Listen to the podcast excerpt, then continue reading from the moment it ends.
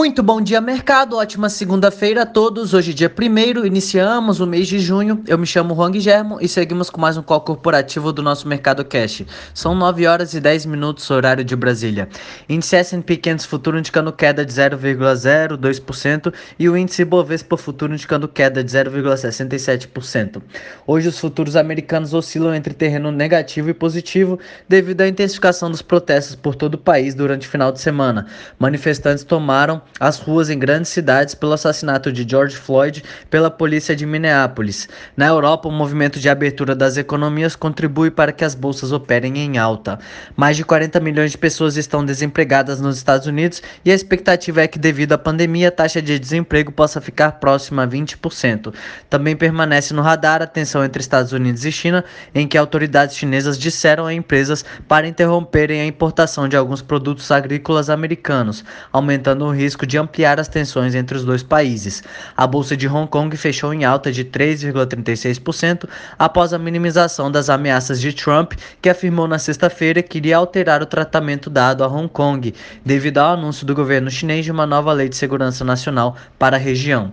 Entre as commodities, os contratos futuros do minério de ferro negociados na bolsa de Dalian fecharam em alta de 3,22% a 105,50 dólares e o petróleo Brent opera em alta de 0,40 42% a 38 dólares. No cenário corporativo, temos notícias da Embraer, em que a fabricante de aeronaves Embraer registrou um prejuízo líquido de 1,2 bilhão de reais no primeiro trimestre do ano, ante 160,8 milhões em igual período do ano passado. Já o prejuízo ajustado foi de 433,6 milhões, ante os 229,9 milhões entre janeiro e março de 2019. O EBITDA ficou negativo em 209 milhões, ante negativo de 53 milhões no comparativo anual. A a companhia também negocia com o BNDES e bancos privados um financiamento de 3,3 bilhões, segundo reportagem do jornal Valor Econômico. Os recursos podem ser liberados ainda em junho, serão usados para atender a demanda de jatos executivos e comerciais da empresa para os próximos meses. Já em comunicado à CVM, a empresa afirmou que avalia potenciais parcerias, mas que no momento não há nenhuma em negociação. Latam. A companhia aérea Latam, que entrou com pedido de recuperação judicial nos Estados Unidos na semana passada, anunciou que registrou um prejuízo líquido de 2,12 bilhões de dólares no primeiro trimestre do ano, o equivalente a 11,5 bilhões de reais. Em igual período de 2019, o prejuízo foi de 60 milhões de dólares. Já as receitas da empresa recuaram 6,8% para 2,3 bilhões de dólares entre janeiro e março. No último dia 26, a Latam entrou com um pedido de proteção contra a falência nos Estados Unidos, Equador e, e as afiliadas na Argentina, Brasil e Paraguai ficaram fora desse processo. Petrobras. A Petrobras levantou 676,8 milhões de reais com a venda de sua participação em sete campos terrestres de petróleo no Rio Grande do Norte.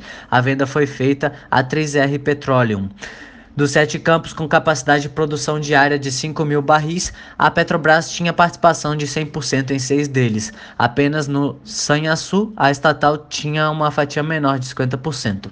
Cosan. A Cosan registrou no primeiro trimestre do ano um lucro líquido de 102,2 milhões, uma queda de 74,2% na comparação com o igual período do ano passado.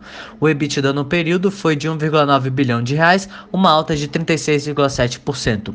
Copasa. A Companhia de Saneamento de Minas Gerais calcula que precisa investir entre 22 bilhões e 25 para universalizar o acesso à água e esgoto nos 600 municípios em que atua, segundo informou o jornal Valor Econômico.